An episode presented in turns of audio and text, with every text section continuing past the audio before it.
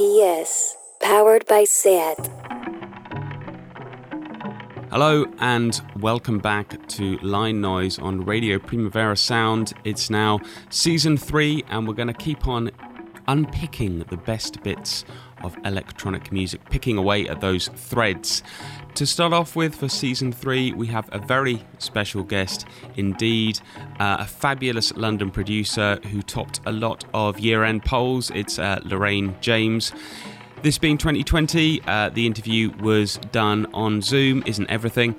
Um, so, you know, it's got that Zoom quality, but she's an absolutely fascinating person. So, uh, do tune in.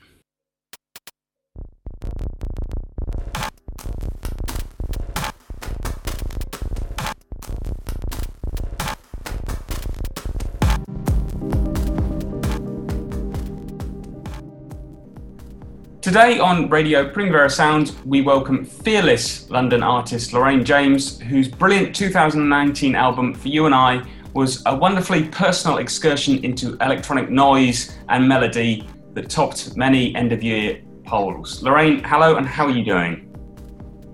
I'm okay, thank you. How are you? Um, I'm all right, thanks. I'm all right. How's how's lockdown been for you? Um, just feels like each day is kind of repeating itself pretty much. Uh, up and down pretty much. You've, you've been very creative. I mean, you've released a lot of music. Has it been easy for you to make music at this time?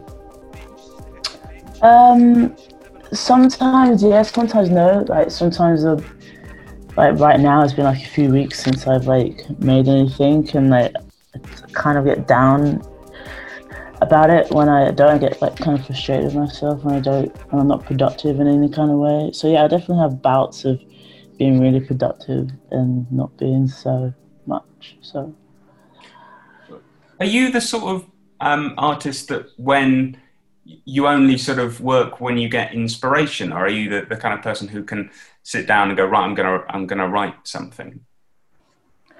It's a bit of both. Like sometimes I, I can be inspired and literally I run over to my laptop and that like flicker of inspiration is gone and I'm like, oh, okay.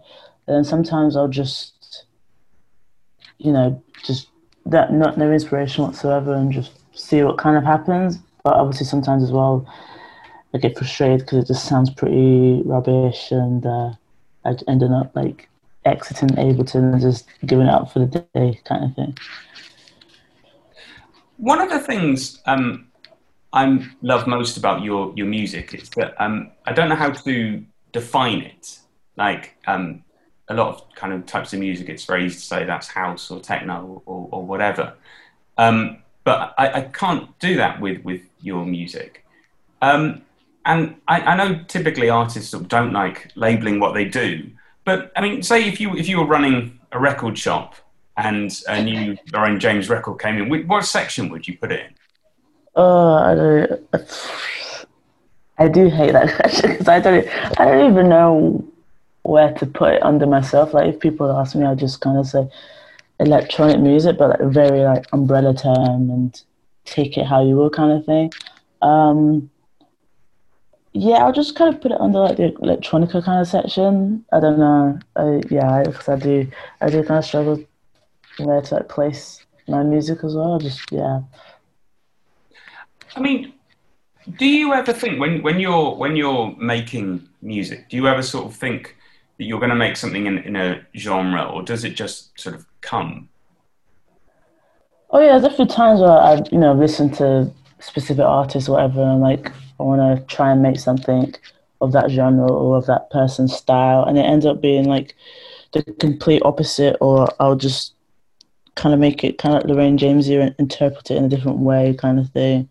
Um, so there's a lot of um, I'll try and do something and it ends up kind of different to what I originally thought. You told um, Pitchfork uh, in an interview that, that you used to love indie rock and, and math rock. Um, yeah. Do you think that's something that you can hear in your in your music nowadays? Uh, I mean, in my like earlier deleted Bandcamp stuff, yeah, definitely. Uh, I don't know. Um, it depends. Like when I there's like a track and it's very melodic, and I've like actually decided to get my keyboard out and play stuff. I'm definitely like the way I play like the keys are definitely influenced by like the polyrhythms and like you know um yeah math rock kind of stuff with how the guitars like intertwine with one another. I'm like really into that. So yeah, definitely when I, I use the keyboard and stuff, I am influenced by that. You, you mentioned sort of just now that you, have got deleted things on on Bandcamp. Um, yeah. Did you, were, there, were there lots of things there that you wanted to, to delete? there were there were they were in private for a while, and then like I think mid late 2018, I was like, let me delete because like when it was kind of like when people uh, more kind of started going on my Bandcamp, and I was like, I should probably like delete some of the stuff. So yeah, it was. I mean, like a lot of that stuff was like from when I literally first ever started producing. So I was like 16, and so yeah, yeah, just wanted to get. I don't know, I just deleted it. Was it because you, you didn't think it was up to the, the standard, or was it just sort of quite um, different from what you do now? It is. It is definitely more like like less electro. It's less. It's less. Yeah, sorry. It's less electronic um, than it is now, and it's. Yeah, it sounds. I don't know. It just doesn't sound great. It really sounds. I don't know. I don't know if I was like. Yeah, I don't know. It, it, it just it just didn't sound finished. But I don't know how to describe it.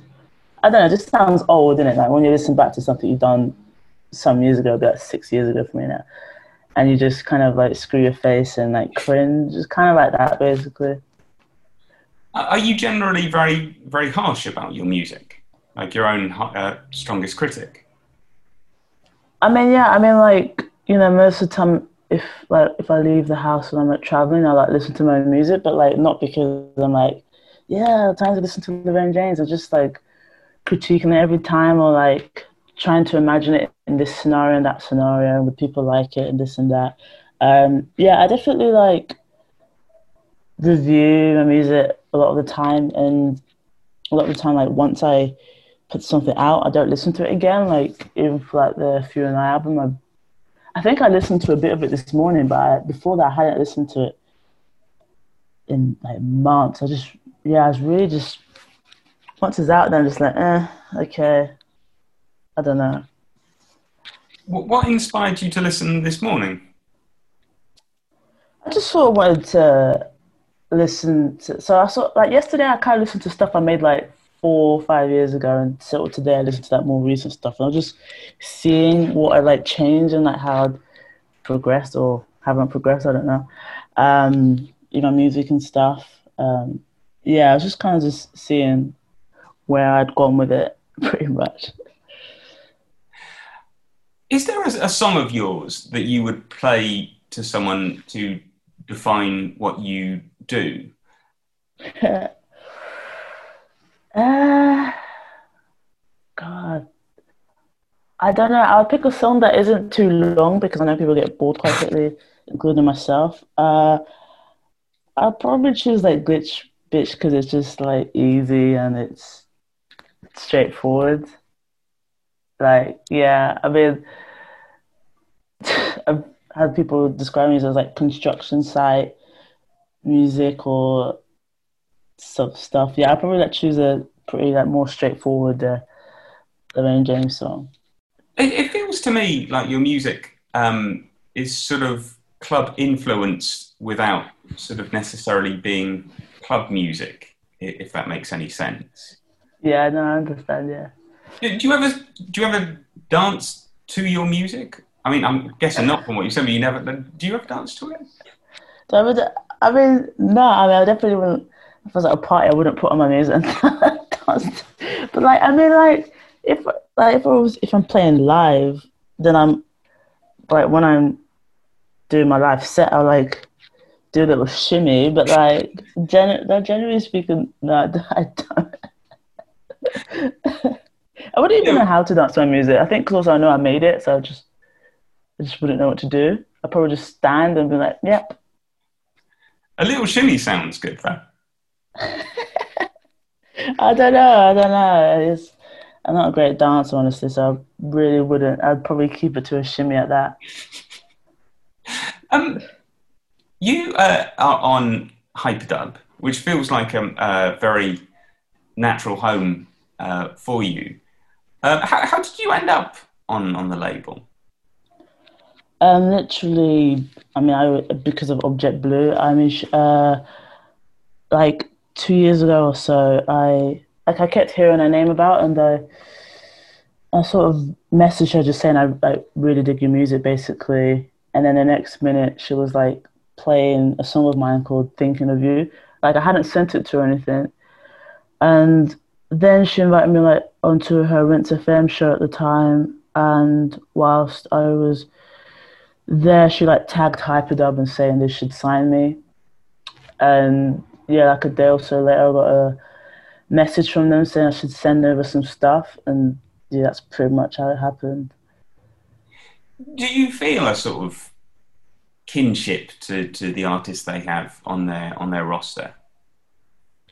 Oh yeah, I mean, like I've I've been a fan of Hyperdub for years, so like for them to be interested was just like, wow, you know. I, like a big fan of like Jessy Lanza, like obviously Burial and and um, Laurel Halo and stuff like that. So yeah, to be on Hyperdub is just like crazy to me, honestly.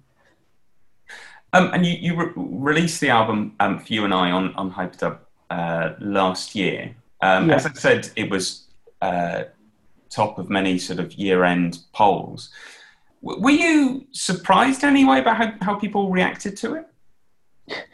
Yeah, I remember like being at school where I was working and just like getting tagged and like Marcus from Hyper messaging me saying, "Oh, you made like the DJ Mag number one thing." I was just like, "What?" Like I, I was really like stressing about the album because like, I did this stupid thing of like, just before it came out, I sort of listened to like other hyperdub stuff and like comparing their stuff to mine. I was just like, oh, my stuff is really like dry and bored. I'm just like, uh, oh yeah, I was really like, oh, people are gonna like really hate this. So I was like really surprised that it ended up on many year end list. Honestly, really, really surprised. If it's any help, I really don't think it's dry and boring at, at all. it feels like I almost have to uh, be a be a cheerleader or something. I know, yeah. I mean, yeah. I mean, I analyze my music a lot, and I'm always just, yeah. I don't know. Not the time like I may like, love a, a bit of music that I've done for a while, and then it end up just like oh, I could do better, or like I yeah, like compare myself to other people. And like, oh my god, their production skills are like ten million times better than mine. But I do that quite a bit, which isn't good. But yeah, it it felt like um, it was a very personal album for you. Was that the case? Yeah, definitely. I mean, um, you know, it was it was about where I grew up. You know, the the flats I grew up in Ponders End, and you know, right now there's only like one flat left standing now, and um, also that was also about sort of being in love as well. So yeah, it was definitely the most personal thing I've ever written. Like prior to that, like the music I made was kind of more thinking about more like the technical aspects and rather than how I feel. So it was definitely a change for me. Um, yeah. Can I ask what's the most personal track on on the album and why? Uh, it would. I guess it would probably be sensual or or something like hand drops or something. Um, yeah, like I don't to get like really with like hand drops. You know, it's about like sort of like PD kind of thing. I just get like really stressed just about showing any kind of affection. Um, you know, afraid of like harassment and all that stuff. So like, yeah, that song is like kind of important to me. And also, obviously, Sensual was about um, my ex was at the time, and yeah, I never like kind of did a lovey song like that before, and Theo, who did the vocals on that, just like completely elevated the song, and yeah. Was it sensual that um, Kode Nine was unsure about putting on the album? Yeah, he was. Um, I kind of wanted like a slow kind of lovey-dovey-ish kind of song on the album. I mean, I, I didn't really think people were going to like it, to be honest, but I, I wanted it because for myself kind of thing. Um, so I kind of saw where it was coming from, but that was definitely a song that I wanted to be on the album. Like it wasn't a song I was willing to knock off. I mean, I, I think personally, uh, I really like it. Well, firstly, because I, I like, you know, songs like that that kind of have, uh, well, love songs, but also because there's a massive contrast. I mean, if you take the contrast, like a track like London Ting, which is uh-huh.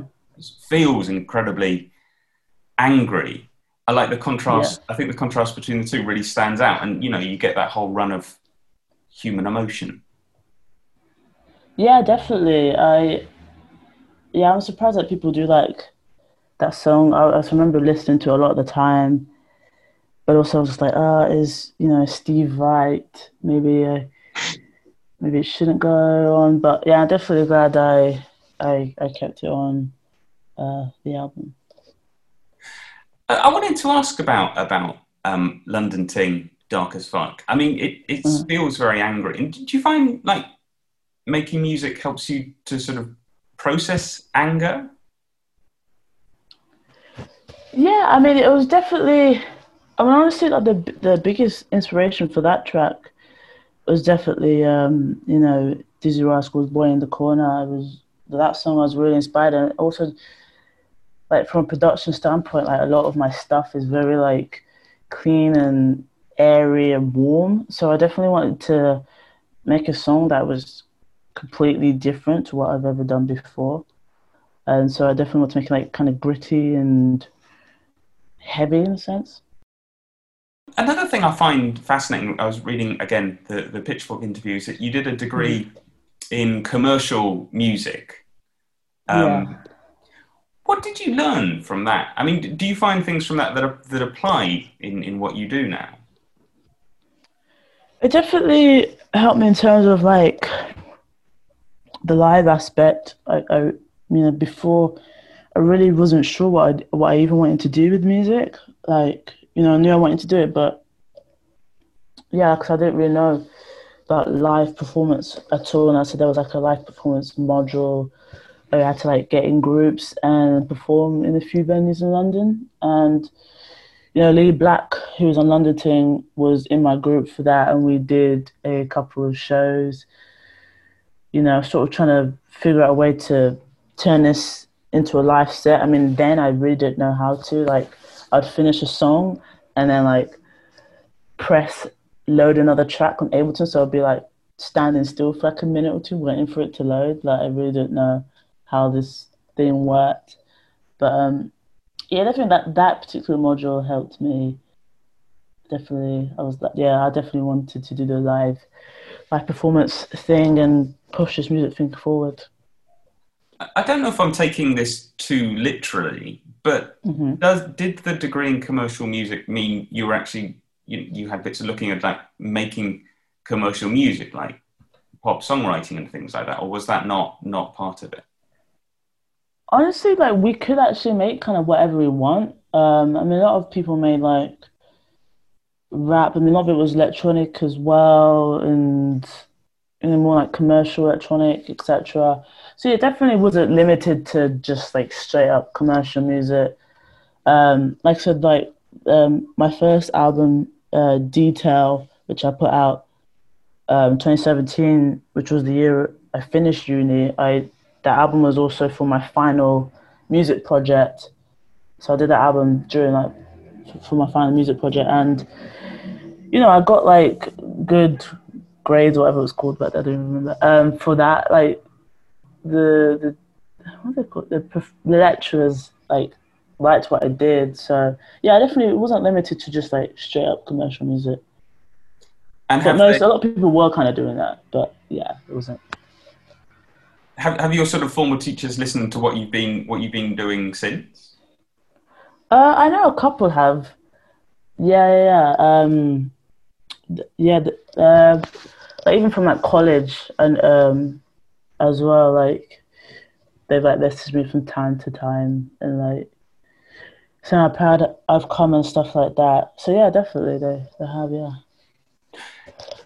You used to work as a primary school teaching assistant, um, and I Mhm. read that at some point you were going to perform a gig for the kids at, at the school where you worked. Did, did that happen in the end? No, it didn't. I literally, it was like, yeah, you're gonna do it, and then it didn't happen. Then they said, yeah, you're gonna do it, and it didn't happen. So I have no idea why, but you know, yeah, it just didn't. It just didn't happen. Have you ever played your music to to any of the, the pupils then? I haven't, but my mum has. I mean, she, we we worked in the same school, so my mum did. And I was like, oh my god, so embarrassing. yeah, my mum has. Yeah, I love that proud mother, you know. very much. She's very much that. She's very much that. I, I She put it I- on her Facebook before. She put it on her Facebook before I've even said anything. Um, I, I, in the name of experimentation, I, um, I played uh, a couple of your tracks to my children who are of, uh, well, they're six and uh, seven, and they enjoyed it, but I think they were a bit confused, basically. but I think if you if you'd been there doing it doing it live in front of them, they would they'd have been they'd have really really enjoyed it.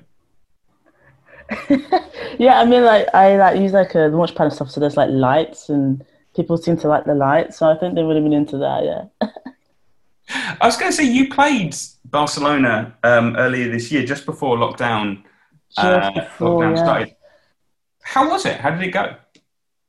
Oh, I loved it. I, I mean, I just I was only in Boston for like a day, and I would definitely like once I got back to London, I was like, I want to go back there. Like, yeah, the people were so nice.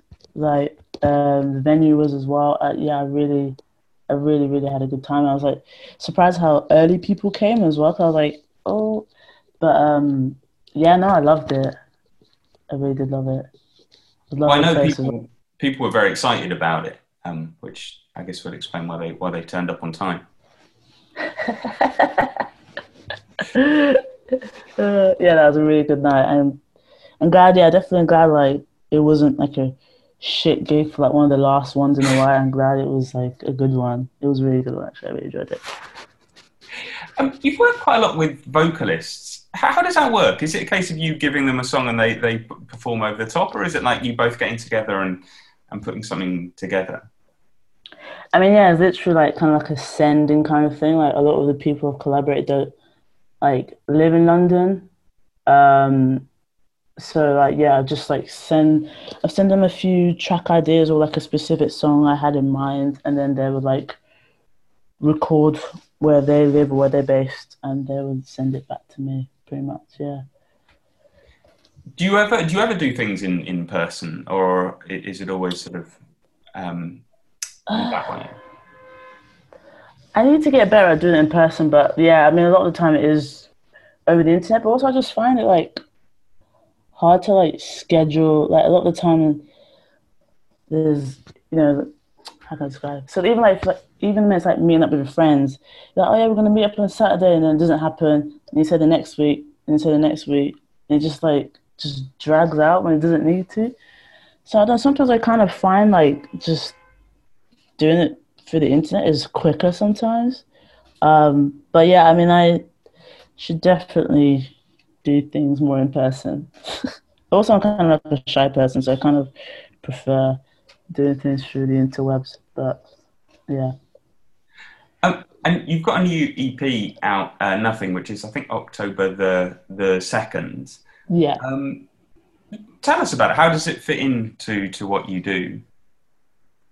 Yeah, I did that right at the beginning of the year. Um, you know, I definitely feeling really down and like kind of numb about stuff that was going on at the time. And um, yeah, so I made like a few tracks and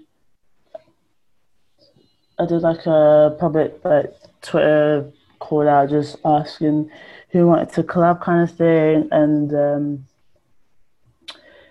yeah, Jonnine from HTRK. I sent her a few songs, and she chose uh, the one that's "Don't You See It."